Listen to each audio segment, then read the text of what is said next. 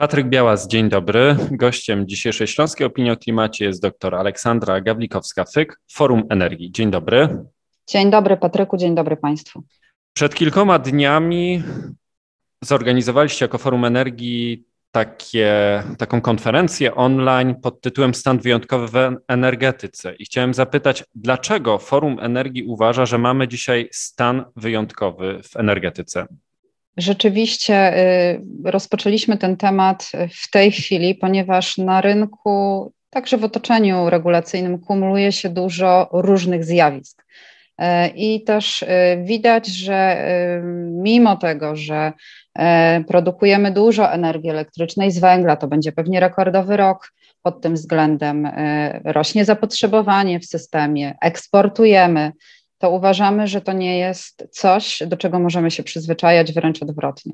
To znaczy, y, w najbliższym czasie czeka nas y, duży problem z mocami wytwórczymi w polskim systemie elektroenergetycznym. I to jest jeden z głównych powodów i jeden, jeden z głównych problemów, o którym mówiliśmy podczas konferencji. Oczywiście to jest problem średnioterminowy, długoterminowy. W tej chwili pewnie Uwaga nas wszystkich bardziej koncentruje się na tym, co się dzieje w bieżącej sytuacji, e, ale uważamy, że trzeba mówić o tych dwóch aspektach: o tym, że mamy teraz rekordowe wzrosty cen, kryzys na rynku gazu w Europie, e, może troszkę mniej go Polska odczuwa niż inne kraje Europy Zachodniej, ale również konsekwencje e, wzrostu cen różnych, różnych surowców i także uprawnień CO2, a również w efekcie rekordowe podwyżki cen dla odbiorców w gospodarstwach domowych na przyszły rok, no i oczywiście dla biznesu, e, nie tylko energii elektrycznej, ale także gazu. Natomiast no, to jest sytuacja, z którą mamy do czynienia tu i teraz, i to jest coś, z czym też musimy zarządzić, ale jednocześnie nie możemy tracić z oczu sytuacji tego, że za chwilę nieuchronnie będziemy żegnać się z węglem. Chciałem zapytać o to, jak te sprawy widzi rząd Polski, czyli jakie scenariusze kreśli dotyczące wycofywania mocy węglowych? Minister gospodarki, e, kiedyś minister gospodarki, teraz minister klimatu i środowiska przygotowują co dwa lata sprawozdania e, z monitorowania bezpieczeństwa dostaw energii elektrycznej. I to jest dokument, który został opublikowany latem tego roku i którego lektura przynosi dość niepokojące wnioski. E, wynika z niego naprawdę sporo. E, I przede wszystkim Ministerstwo Klimatu wraz oczywiście z operatorem systemu przesyłowego kreślą dwa scenariusze. Scenariusz optymistyczny, wynikający z żywotności istniejących jednostek w systemie oraz scenariusz pesymistyczny, który już polegał na tym, że e, firmy uwzględniono mm, zapowiadane wycofania e, jednostek wytwórczych z powodów ekonomicznych. No i e, ten drugi scenariusz e, pokazuje, że już w perspektywie najbliższych pięciu lat z polskiego systemu elektroenergetycznego ubędzie blisko 8 gigawatów mocy zainstalowanych. I to jest scenariusz, który jest bardzo bliski temu, jaki my przeprowadziliśmy wraz z firmą Aurora Energy Research również latem tego roku.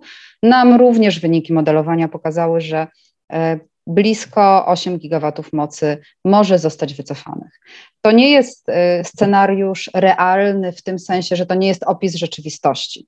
E, to jest modelowanie założenia na bazie istniejących wówczas cen, oczekiwanych i tak dalej. Natomiast to, to jest tak, że trzeba się liczyć z tym, że taki scenariusz się ziści, ponieważ ceny czy surowców energetycznych, czy, uprawnień idą w górę i po prostu wytwarzanie energii elektrycznej z węgla, szczególnie w jednostkach, które są stare, które wy, wymagałyby modernizacji, także dostosowując się do, do przepisów w zakresu ochrony środowiska, no po prostu one nie będą miały motywów, żeby pozostać w rynku energii elektrycznej.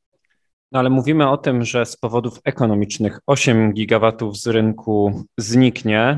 Pytanie 8 na ile, gdyby można to było wytłumaczyć naszym słuchaczom, którzy nie siedzą aż tak mocno w rynku mocy.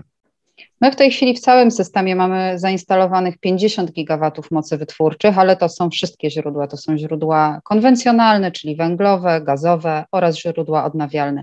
Samych mocy, które y, w taki sposób zależne od naszej woli czy od woli operatora mogą reagować w systemie, jest ponad 30 gigawatów, czyli to są właśnie jednostki termiczne, węgiel brunatny, kamienny i gaz. I y, te 8 gigawatów mocy, no to jest, e, to jest znaczny ubytek już w tej perspektywie, bo to jest no, około 1 trzeciej, natomiast w perspektywie roku 2030 i później e, to tych wyłączeń e, będzie możliwych jeszcze więcej. Więc 8 gigawatów to jest tylko 5 kolejnych lat. No właśnie chciałem teraz zapytać, jak będzie wyglądał harmonogram zamykania i budowania nowych jednostek węglowych w latach 2020, 2030? O ile chyba dość łatwo z punktu widzenia modelowania odpowiedzieć na, odpowiedzieć na pytanie dotyczące harmonogramu wyłączania, to na pewno będzie trudniej z tym, jak się będą budowały jednostki. Myślę, że to jest właściwie zasadnicza rzecz, zasadniczy problem naszego systemu, dlatego że y, w ubiegłych latach tych odstawień jeszcze nie było dużo. Te jednostki węglowe byliśmy w stanie wspierać w różny sposób, między innymi rynkiem mocy, czyli takim dodatkowym mechanizmem, który wspiera istniejące moce tylko za gotowość do produkcji energii elektrycznej. To znaczy daje im również dodatkowe źródło przychodu, nie tylko wtedy, kiedy wytwarzają energię elektryczną, ale także kiedy są w systemie i czekają. No i w 2025 roku, dokładnie 1 lipca, kończy się możliwość wsparcia węgla właśnie z rynku mocy, ponieważ jest to paliwo wysokoemisyjne, a e, w Unii Europejskiej wprowadzono limity emisji, w których węgiel się nie mieści. Więc tak naprawdę to, co widzimy w tej dekadzie, to jest wychodzenie węgla falami z polskiego systemu elektroenergetycznego właśnie w rytm kończenia się e, tych umów mocowych, które węgiel dodatkowo wspierają. I pierwsza taka fala e, zamknięć, oczekiwanych zamknięć kończy się właśnie w 2000, to jest 2025 rok, kiedy kończą się te e, kontrakty mocowe zawarte wcześniej. Następna to jest 2028-2029 rok, no i później jeszcze kolejna w dekadzie lat 30. I teraz y, gdzie jest problem? No problem jest w tym, że my nie widzimy specjalnie nowych mocy. Nie my jako Forum Energii, ale oczywiście też, bo to monitorujemy, ale operator systemu przesyłowego czy minister klimatu i środowiska, który jest właśnie odpowiedzialny za za ten obszar. E, stąd właśnie ten wspomniany na początku raport. No i, i, i, konstatacja jest taka, że dotychczas ten rynek mocy wsparł przede wszystkim istniejących wytwórców, to znaczy dosypał tym, którzy już funkcjonowali na rynku, albo gdzie inwestycje węglowe e, bo to głównie takie dopiero się kończyły. Ja tylko przypomnę, że my dopiero oddaliśmy tak naprawdę jedną z ostatnich jednostek węglowych do użytkowania i no i to jest elektrownia na, blok w elektrowni na węgiel brunatny w Turowie i to w grudniu tego roku, więc to też pokazuje jaka jest skala wyzwań. My jeszcze e, nie skończyliśmy do końca procesu inwestycyjnego, jeszcze się coś buduje w Puławach, a już musimy mówić o odchodzeniu od węgla. No ale właśnie, nie zaczęły powstawać te nowe niskoemisyjne jednostki. E, dotychczasowe, te wcześniejsze aukcje rynku mocy przyniosły w zasadzie tylko dwa duże projekty. E, Dolna Odra i oraz wsparcie elektrowni w Żeraniu w Warszawie, która też już się budowała. E, no i, i, trzecią taką elektrownią e, była Ostrołęka, która miała być węglowa, no ostatecznie będzie na gaz. Troszkę się to zmieniło w dzisiejszy, dzisiaj opublikowanych wynikach aukcji rynku mocy na 2026 rok gdzie teoretycznie może się pojawić e, ponad 2 gigawaty nowego gazu, czyli to są te moce dyspozycyjne, które mogą zastąpić węgiel. Więc w najbliższej przyszłości tak to wygląda. No, będziemy się spodziewać dolnej Odry, e, zmiany Ostrołęki z węglowej na gazową, no i być może właśnie tych dwóch, trzech nowych inwestycji, plus to jeszcze musimy przeanalizować, jakichś nowych inwestycji w elektrociepłowniach. Ale to nie jest zakres mocy, który wypełnia tę lukę. Podczas Waszej konferencji, ale również wcześniej to komunikowaliście, pojawia się data 2035 rok jako data, kiedy skończy się węgiel w Polsce. Dlaczego tak uważacie? To jest również konsekwencja działania tego wspomnianego już rynku mocy. Elektrownie węglowe, które korzystają ze wsparcia rynku mocy i które funkcjonują jako nowe jednostki, mają kontrakty mocowe na 15 lat. One zostały zawarte w 2021 roku. Stąd właśnie ten horyzont 2035 roku. Ale y, to jest też y, efekt tego, że mm, widać, że węgiel brunatny się kończy, bo to nie tylko, nie tylko rozmawiamy tutaj o węglu kamiennym, choć oczywiście to Państwa na pewno najbardziej interesuje. Kończy się węgiel brunatny. Takie daty odejścia od węgla brunatnego również zostały zapisane w planie sprawiedliwej transformacji. E, no i po prostu w którymś momencie to wsparcie, nie, ono już nie będzie możliwe dla e, funkcjonujących jednostek węglowych.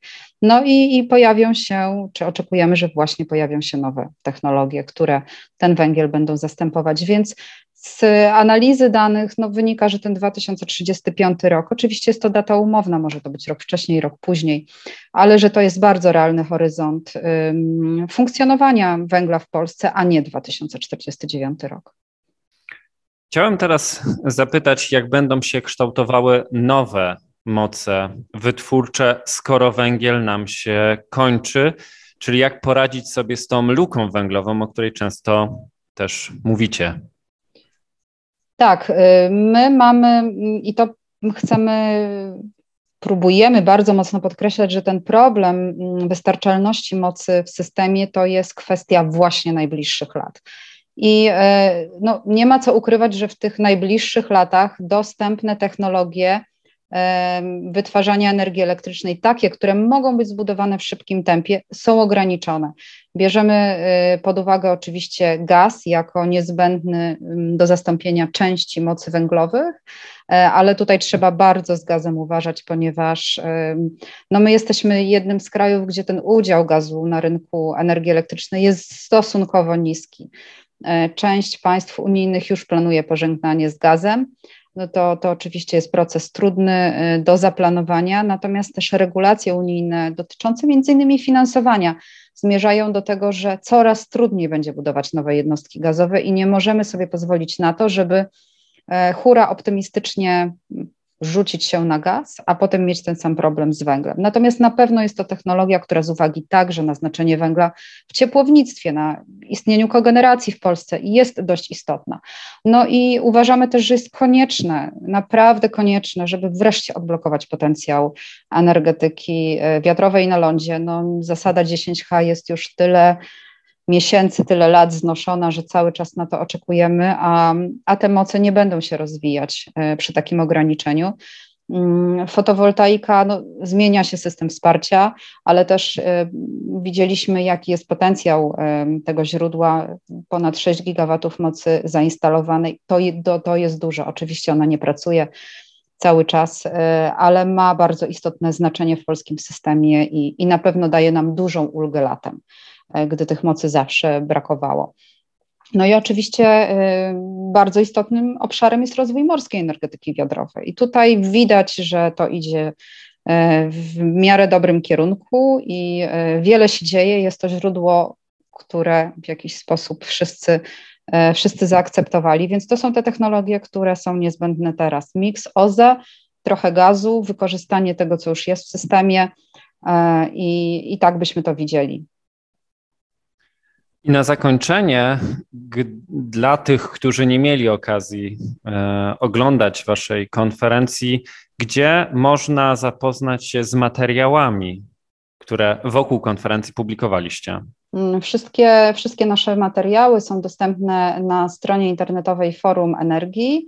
E, I e, w tej chwili poza prezentacjami, e, nie tylko naszymi, bo do dyskusji zaprosiliśmy także inne think tanki, uważając, że po prostu wśród ekspertów są gotowe rozwiązania, bo, bo to chcieliśmy mocno podkreślić, nie tylko kryzys, ale i rozwiązania.